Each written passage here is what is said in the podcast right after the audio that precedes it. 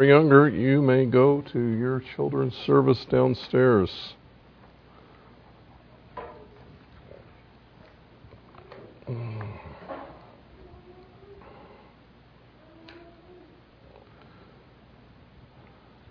like to invite the rest of you to turn with me in your Bibles to John chapter 7. This morning we're going to be looking at uh, verses 18 to 23. John chapter 7, verses 18 to 23. Would you pray with me for a moment before we begin, please? Father, we come into your presence this morning as we open your word, we ask you to speak to our hearts. I pray, Father, for ears to hear and for hearts to believe. I pray for your strength and your grace and your anointing in the teaching and proclamation of your word this morning.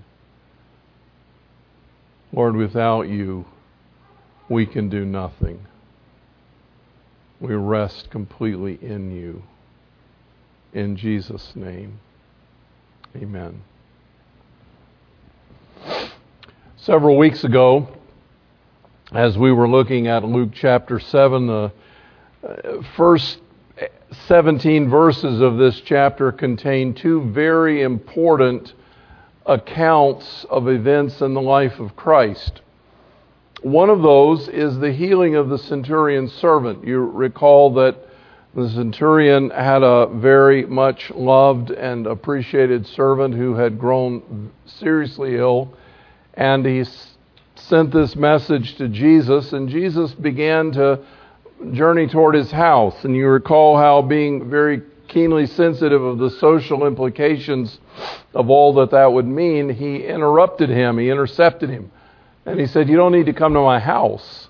All you have to do is say the word. And if you say the word, uh, I understand authority. My servant will be healed. I know that you have authority to do that. Jesus marveled and said, I haven't seen this kind of faith in all of the nation of Israel. This is amazing. And then the second event that Luke records for us in this early chapter, early part of the chapter, is Jesus and his disciples are kind of on a, a kind of a tour and they're approaching the city of Nain. And as they're coming to this village, this town, uh, they encounter a funeral procession leaving the city. And uh, as the facts unfold, the young man on the uh, stretcher that's being carried out for burial is the only son of a widowed woman. And Jesus takes great compassion upon her, and he stops the funeral procession and puts his hand on the body of this young man and tells him to rise up. And he comes up from the grave and uh, from the from the dead, and Jesus gives him back to his mother. And these two dramatic events are, uh, to date, some of his greatest miracles. And Luke gives us this background, setting the stage for what develops in verse 18. Now, I want you to dial back in your memory. You don't have to turn back in your Bible, but kind of go back in your memory to Luke chapter 3, where after um, Luke kind of condenses the baptism of Jesus with the arrest of John the Baptist. And what we know is that at this point in time, John the Baptist is in jail. He has been imprisoned by Herod the Tetrarch because, uh, well, frankly, he has challenged Herod's lifestyle.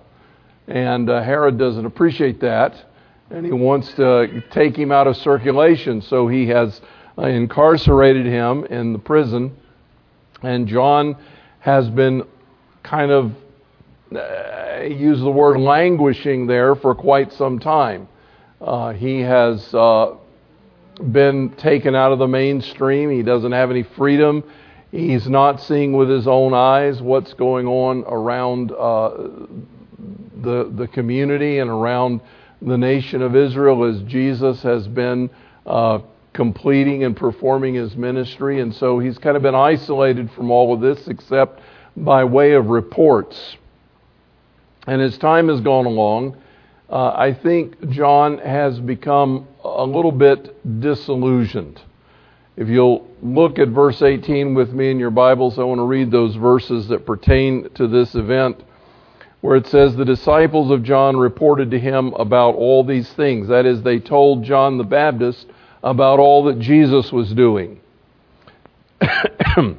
Summoning two of his disciples, John sent them to the Lord, saying, Are you the expected one, or do we look for someone else? When the men came to him, they said, John the Baptist has sent us to you to ask, Are you the expected one, or do we look for someone else? While they were there at that very time, he cured many people of diseases and afflictions and evil spirits he gave sight to many who were blind. He answered and said to them, Go and report to John what you have seen and heard. The blind receive sight, the lame walk, the lepers are cleansed, and the deaf hear, the dead are raised up, the poor have the gospel preached to them. And blessed is he who does not take offense at me. Let's go back to the beginning of John's ministry. In fact, let's go back a little further than that. Luke's gospel in the first and second chapters gives us a strong background for both the birth of John the Baptist and the birth of Jesus. We know that uh, John was somewhat related to Jesus. They were sort of cousins by marriage. And um, uh, Zacharias and Elizabeth were uh, in their advanced years when um, the angel met Zacharias and told him that they were going to have a child. And he was going to be a special child. He was going to be a forerunner for the Messiah.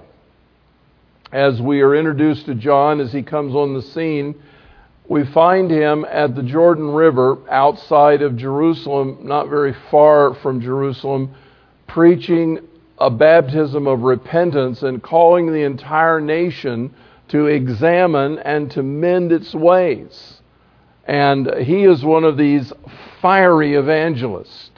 He is challenging uh, all kinds of people, great and small, uh, men and women, whatever their status in life. He is challenging them that they get right with God, that they turn from their sinful ways. And what we find is that John is actually heralding a kind of a revival fire that is purifying and cleansing the nation.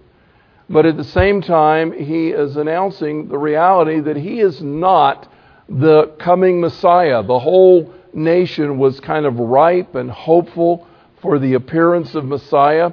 And he says, I'm not the one. But there's one coming after me. He's mightier than I am. I'm not worthy to untie the very laces of his sandals. Uh, he is the one who baptizes with fire and with the Holy Spirit. And he is the one um, who is the Lamb of God that takes away the sin of the world. This is his message to, to those who are listening. Well, one day uh, we read that Jesus appears at the Jordan River to be baptized of John. And when he comes, you know how that story goes. Jesus comes down into the water, and John is kind of startled by his presence there. And he looks at him and he recognizes uh, the, the holiness and the purity that is upon this man, Jesus Christ. And he says, I don't need to baptize you. You need to baptize me. I, I am not worthy to baptize you.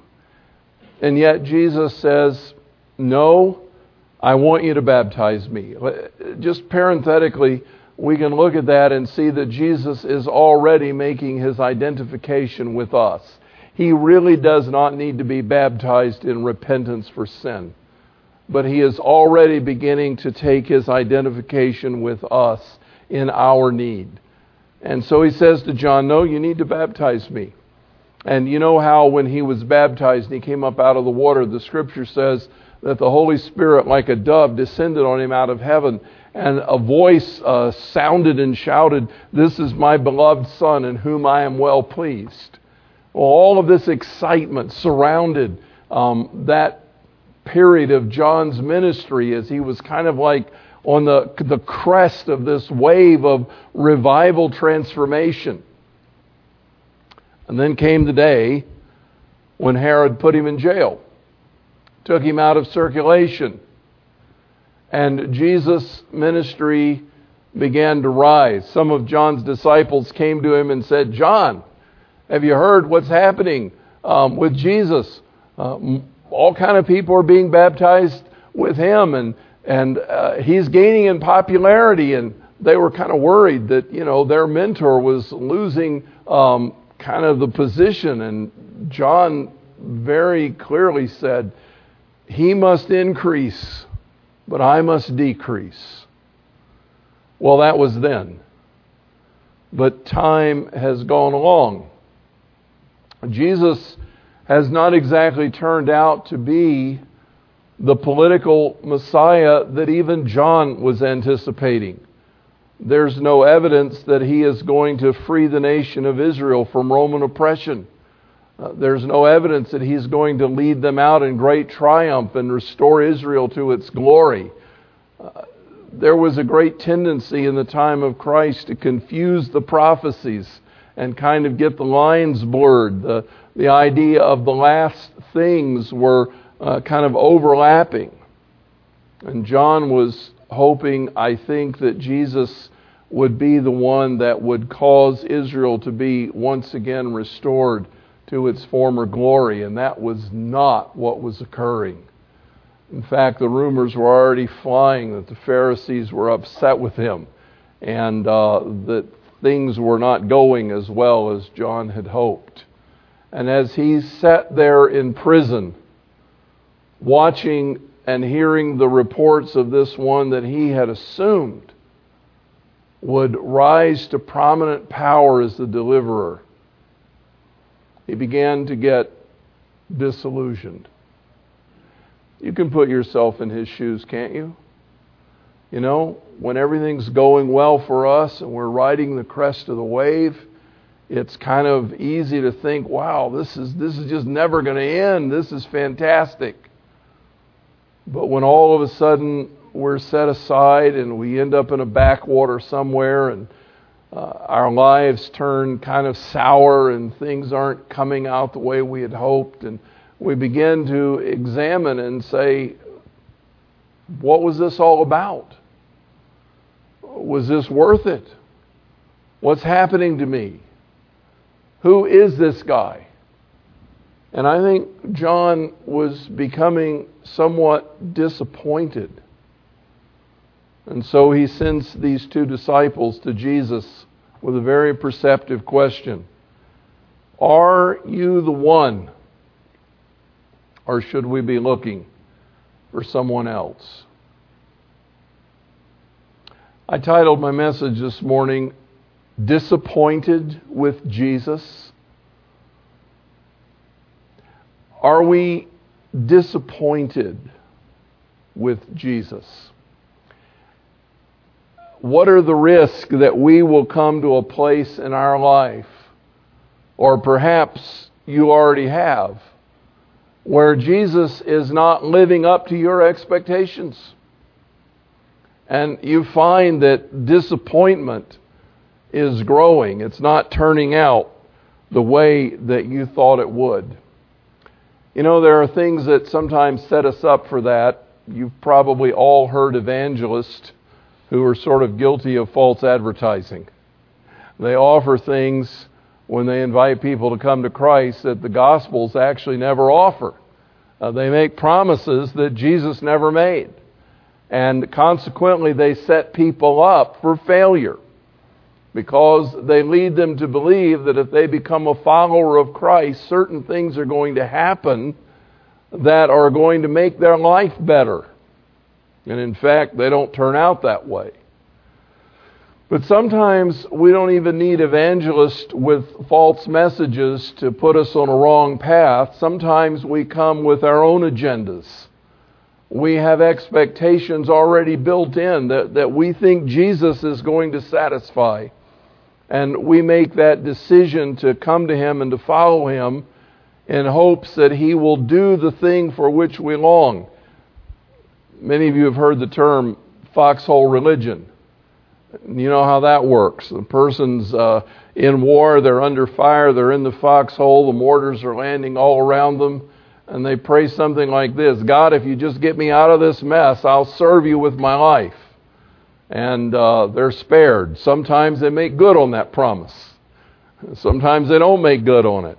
Sometimes they don't get spared. The next mortar lands in their foxhole. But that's the kind of mentality that says, I'm in a jam, and if I could just get rescued, uh, well, uh, I'll serve the Lord. I want to bring to our attention this morning some of the kinds of things that people believe that set them up for failure. Because, and this is important, if you are following Jesus with a false hope or a false expectation. The day will come when you are disappointed. And when you become disappointed and disillusioned, there is a strong possibility that your faith will be shipwrecked. And that you will find yourself bittered and uh, turning away from Christ and on the outside looking in, feeling that this religion thing was not all that it was cracked up to be. And somehow it's let you down.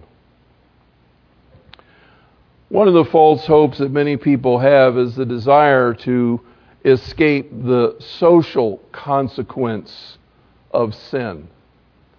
Uh, you know, people come to Christ for forgiveness and that's a very good reason, by the way. That is our primary need. We need to be cleansed from sin. We need to be forgiven. We need to be made right with God.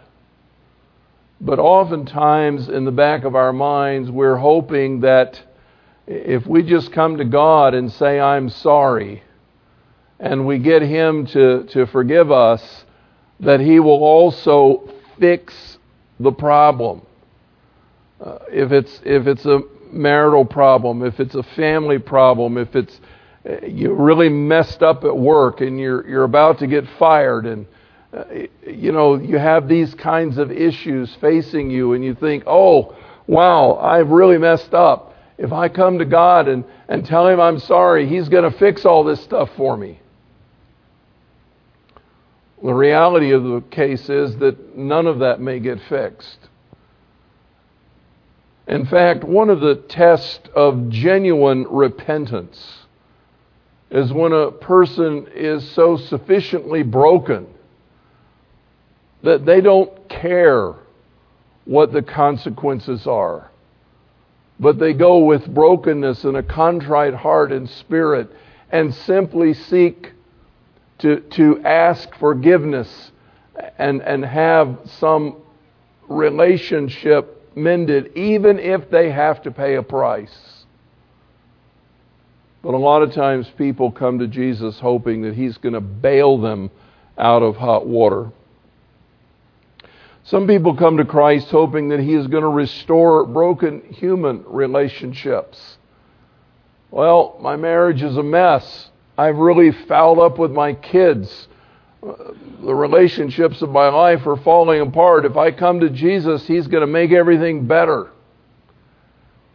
Did you read the Gospels? Jesus said, I did not come to bring peace, but a sword.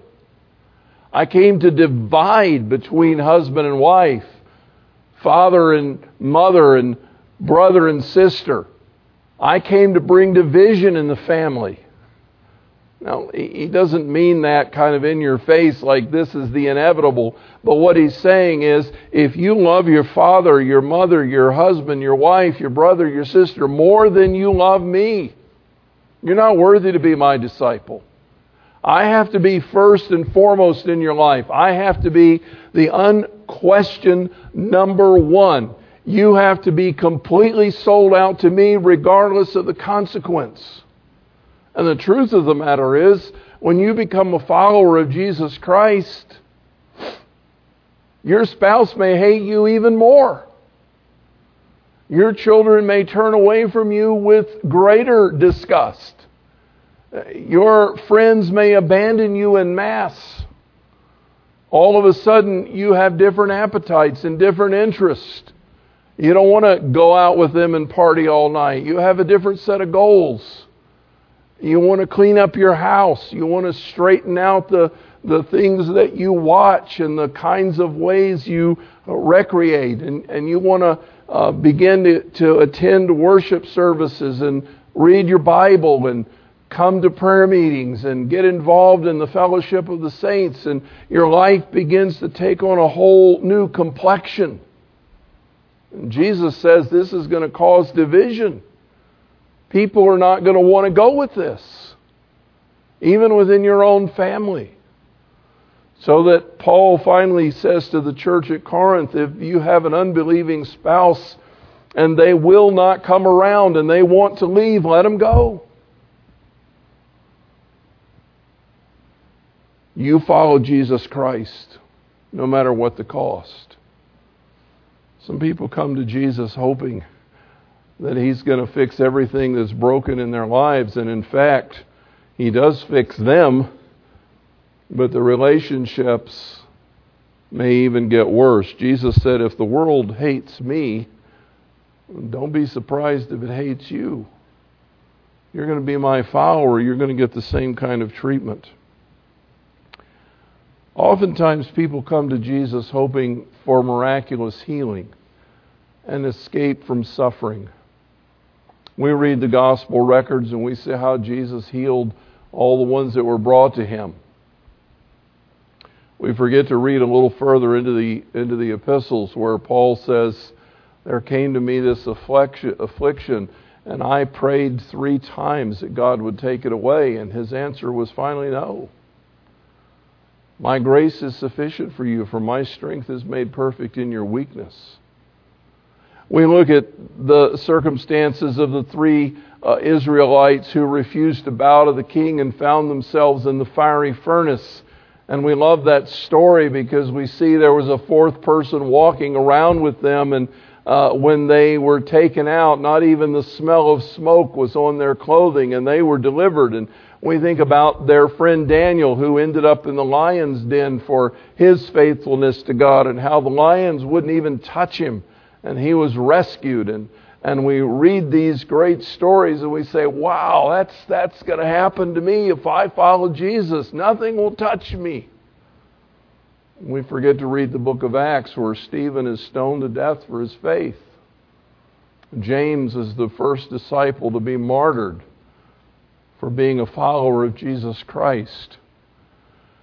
And throughout the history of the church, people have given their lives for their faith. We read the 11th chapter of the book of Hebrews and we find a faithful one after faithful one throughout that Old Testament period that paid a great price to follow Jesus. We like to hear the good stories of deliverance and and uh, healing and success and uh, miraculous um, escape from danger. And we fail to read the rest of the story. Sometimes God permits us in His glory to be martyrs for the faith. Sometimes we come to Christ hoping for financial gain and release from the consequence of foolish spending. All of you are familiar with the preachers of the prosperity gospel. You know, if you just give this amount, if you if you give a tithe, if you send me your money, God's going to make you rich. He's going to give you all the things you ever wanted. You're going to have those uh, $2,000 designer suits, and you're going to live in that fine home. Friends, you know what happens when you give 10% of your income to the Lord? You have less money. People often don't think about that. When you give a tithe to the Lord's work, you have less. Now, the reality is is that God may in fact give you a whole new set of appetites. He may change the longing of your heart. He may give you new wisdom.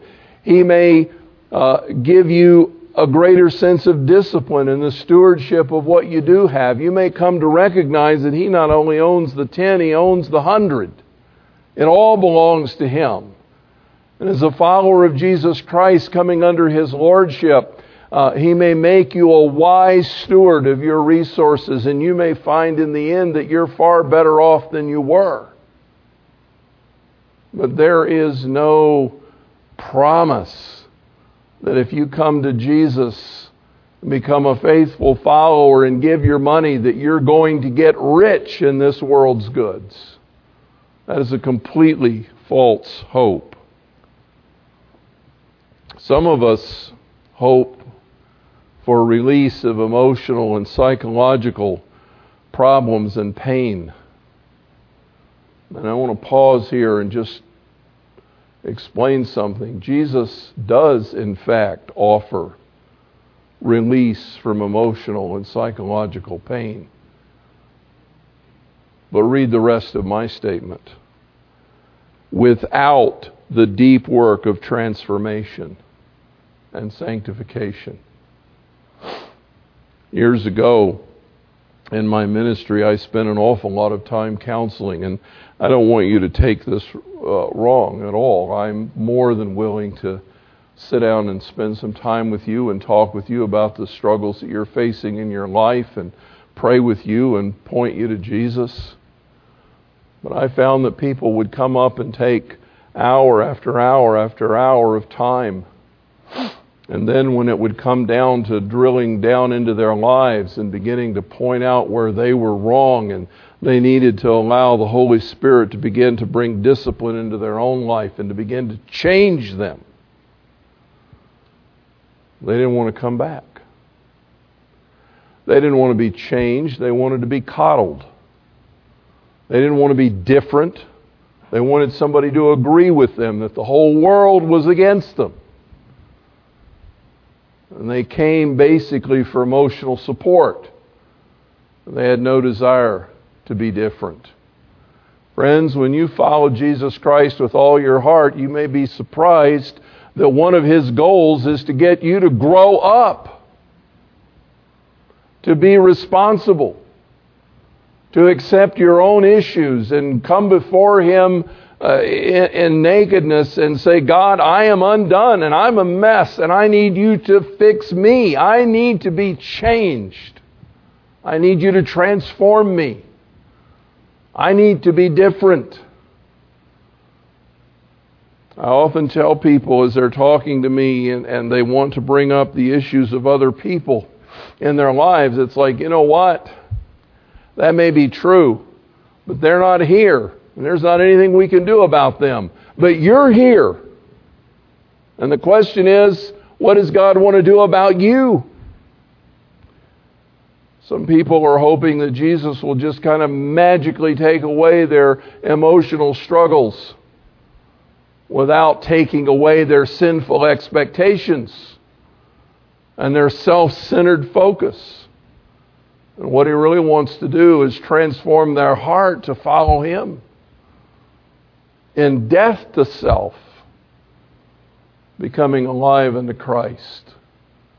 We resist the work of sanctification. So that leads me to ask the question what good is Jesus? If coming to Him is not going to make me well, make me rich, make me happy, fill all my life with wonderful friends and good things and solve all my problems and pat me on the back and send me off with, with a good attitude, what good is Jesus? The answer to that is in a very different realm. First of all, he frees us from sin's guilt and penalty and power and gives us genuine peace. Do you remember that first night after you had trusted Jesus Christ as your Lord and Savior and you, you went home and you went to bed? How clean you felt? Because there was no guilt. Because Jesus Christ had removed that sense of shame and freed you from sin's penalty and brought you into peace with God. Peace on two planes, a judicial peace that brought about a truce so that God is no longer the judge who will meet you one day on the wrong side of the fence, but He is your Father, your Heavenly Father, and your friend who has received you through His beloved Jesus Christ. And you are at peace with Him. And also, you are at peace because there is no more guilt and bondage of sin. And He has freed you from its power so that you are free to be transformed and to become all that God desires you to be. Secondly, He restores our relationship and intimacy with God. We are estranged from God apart from Him. We are lost. We're in bondage to our sin, and He has come to us and drawn us near. We have received the spirit of adoption, whereby we cry out, Dear Daddy, Abba, Father. Jesus is our elder brother. Almighty God is our heavenly Father. We have come into a relationship with Him wherein He has promised never to leave us or forsake us. He gives us His personal, divine, and abiding presence every day and every moment. He said to His disciples, I will never leave you. I will never forsake you. I will always be with you, even to the ends of the age. You will never go anywhere that I am not with you. You know how significant and important that is? to know that there's no place on this earth you can go without the abiding presence of Jesus Christ. And He is there to give wisdom and wonderful counsel. He says, when you're facing troubles and difficulties and challenges in life and you ask for wisdom, I will give it to you and I will never chastise you for asking. I will guide you with my eye upon you. Uh, do not lean on your own understanding, but come to me, acknowledge me, and in every way I will direct your steps. I will give you guidance and I will give you direction. And then Jesus Christ invites us to join him in significant, meaningful, and eternal work. There's not a person in this room this morning that doesn't long to be significant. I don't mean that in some kind of sick psychological way. I, I mean that in the very genuine sense that we want our lives to matter. We want to know that, that we're making a difference, that, that we're making a contribution, that we're important for who we are. You know, if we were off the scene, we would be missed. Jesus invites us into his significance, to join him in meaningful and eternal work. Some of you think, well, all I do is I just go to work. I have a common, ordinary job. It's not very special. I'm not ever going to be known for what I do. Friends, because of your relationship with Jesus Christ, everywhere you go becomes holy ground. You are the temple of the living God. He abides in you. His light shines out through you. He transforms everything you do. I'm not just talking preacher mumbo jumbo, I'm speaking reality here. He gives you the privilege of being a light bearer of the message of the gospel wherever you go. You go to work and how you do that work and how you relate to people and what you do day by day. You never know what God the Holy Spirit is doing through you as you devote each day to Him and live uh, with a conscious dependence upon His leadership in your life. Lord, my life is yours. Do with it what you please. And you may go for days and for weeks without uh, seeing any impact. And then one day someone comes to you and says, I've been watching you. And there's something about you I, I would like to understand. Or how is it that you manage to be so cheerful in this horribly toxic environment we work in? You know? How, how do you how do you manage to have peace in all the pressure we live with? How, what's different? And there's an opportunity to explain the hope that is in you.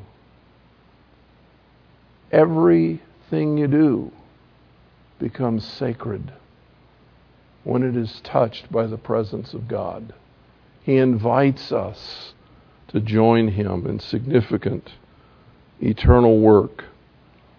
Jesus promises peace in the midst of trouble. My peace I give you, not the peace the world gives. You can have tribulation here, but I'm going to give you my peace. I'm going to give you my joy. I'm going to give you courage in the face of fear. God has not given us a spirit of fear, but of love and of power and of a sound mind. And when we're faced with fearful things, God will give us courage. He gives us joy in tribulation. You realize that's the second fruit of the Holy Spirit. When He is alive and active in our lives, He produces love, joy, peace. That's His nature. He brings it to us. Jesus gives us comfort in the time of sorrow, hope in the tragedy of loss. Paul writes to the Thessalonians and he says, We sorrow, but not like those who are hopeless. We have hope. We have confidence. And he gives us eternal life in the face of death. He gives us the grace to face our own mortality and know that we're going to live forever in His presence. He is our all in all, the great I am, the friend that sticks closer than a brother, our way, our truth, our life, our resurrection, our great shepherd, our door, our drink, our bread, our sustenance, our support, our wisdom, our righteousness, our sanctification, our peace. Without Him, we can do nothing. And with Him, there's nothing that we cannot do. Whatever He calls us to do is possible with Him. He is our rock and our anchor, our refuge, our strong tower, our defense, the mighty God. Jesus is worth living for, and He's worth dying for. I wonder this morning have you been following Him? for the wrong reasons? Have you been hoping for things that He never offered and missing all the marvelous things that He makes readily available? This is the day to strengthen your faith. This is the day to cultivate your walk with Him.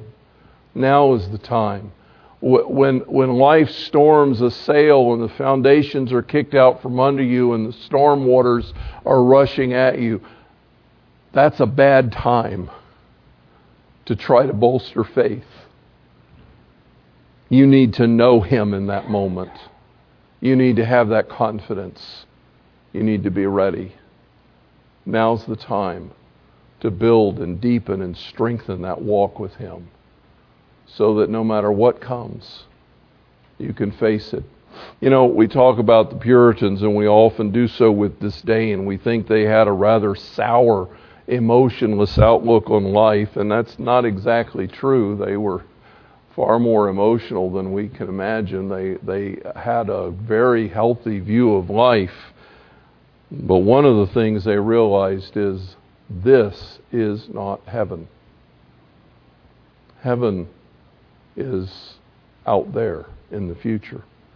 This isn't heaven. But Jesus is with us now. And as we walk with Him and come to know Him and follow Him, we will be prepared for now and for then. Are you following Him for the right reason? Father, I ask this morning in the name of Jesus that you draw our hearts to you, that you make clear our motivation, that you give us a right expectation. You are everything to us, but not the way the world gives, in a much deeper, richer, eternal way. We want to follow you and be fortified in our relationship. We ask it in Jesus' name. Amen.